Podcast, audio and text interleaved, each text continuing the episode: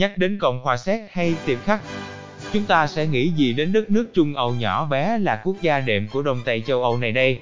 Những người am hiểu, đam mê sư học nói rằng đây từng là một quốc gia cộng sản, theo xã hội chủ nghĩa. Những tay chuyên dạy mấy môn mát Lê, chả biết mẹ gì cả. Các khán giả của điện ảnh nói rằng Caravivari là kinh đô điện ảnh Âu Châu. Còn đối với mình, một người yêu mến văn học, Xét có Milan Kundera, một con người với hai bản thể riêng biệt, hai cá tính văn học trái ngược nhau khi ở Đông Âu và Tây Âu. Mến chào mọi người, trong số giới thiệu một văn sĩ nổi tiếng, mình sẽ đem đến cho các bạn Milan Kundera, một con người, hai bản thể của hai bờ Đông Tây Âu Châu.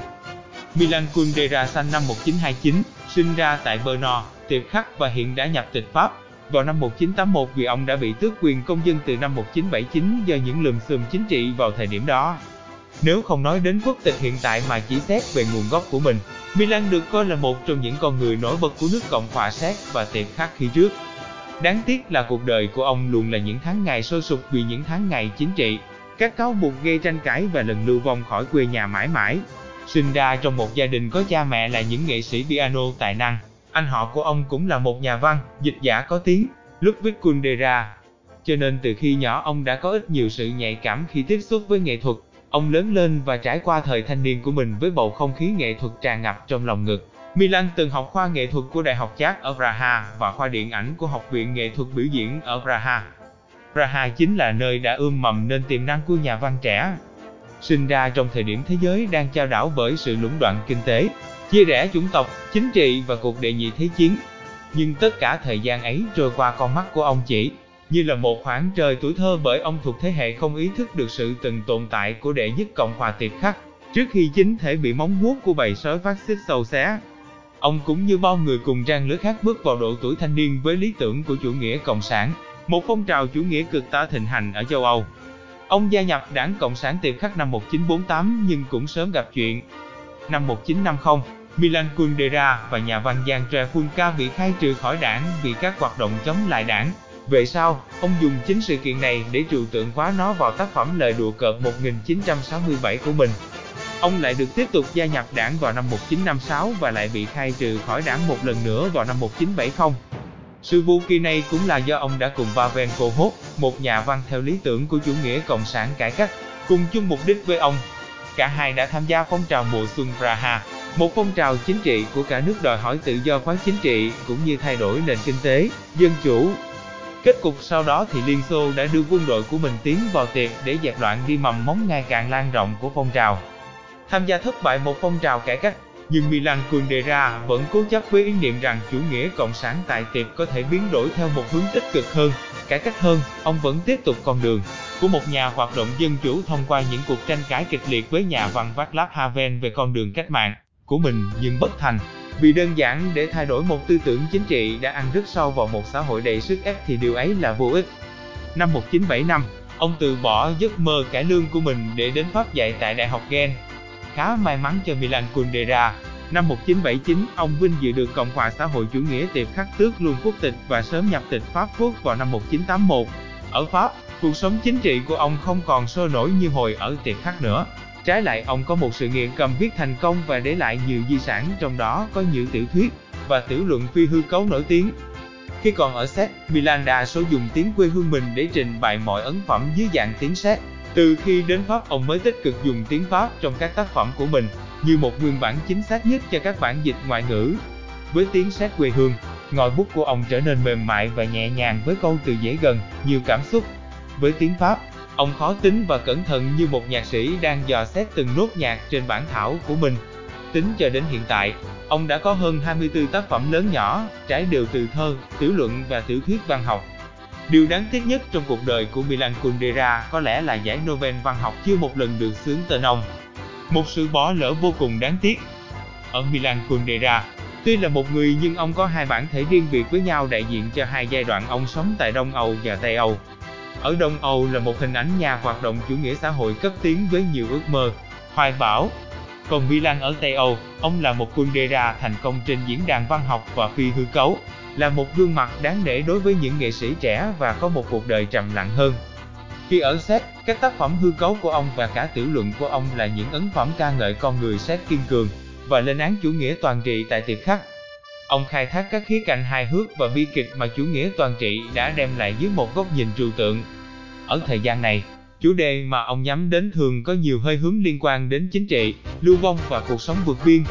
Tuy nhiên, ông cũng nhanh chóng phủ nhận đi việc đưa chính trị và lịch sử vào trong tác phẩm của mình và khẳng định tiểu thuyết của mình không mang tính chính trị bằng câu nói, tiểu thuyết gia không phải là người hầu cho những sử gia. Nhưng cho dù có phủ nhận hay không, thì chúng ta phải công nhận những tác phẩm của ông ngài ở tiệc luôn mang nhiều hơi hướng của một nhà tư tưởng chính trị, chủ nghĩa cấp tiến và sự vô trường. 1969 hay những mối tình nực cười 1969, lời đùa cợt. 1967 là ba trong số nhiều ví dụ rõ ràng về các tác phẩm chính trị thời ở xét của ông. Đời nhã khôn khăm, 1984 là một tác phẩm đã bày tỏ hết nỗi lòng của một người mang trong mình cảm thức lưu vong. Một tác phẩm với tựa đề vô cùng nhẹ nhàng, nhưng sự suy ngẫm lại khiến cho người đọc cảm thấy nặng nề về ý nghĩa cuộc đời. Sự trống rỗng và phù du của trần thế, khiến cho tâm hồn ta nặng trĩu. Đó có vẻ như được xem là tác phẩm cuối cùng của ông nhằm rũ bỏ hoàn toàn quá khứ tình yêu chính trị, một cách không có lối ra để xây dựng lại hình ảnh của một Milan Kundera mới.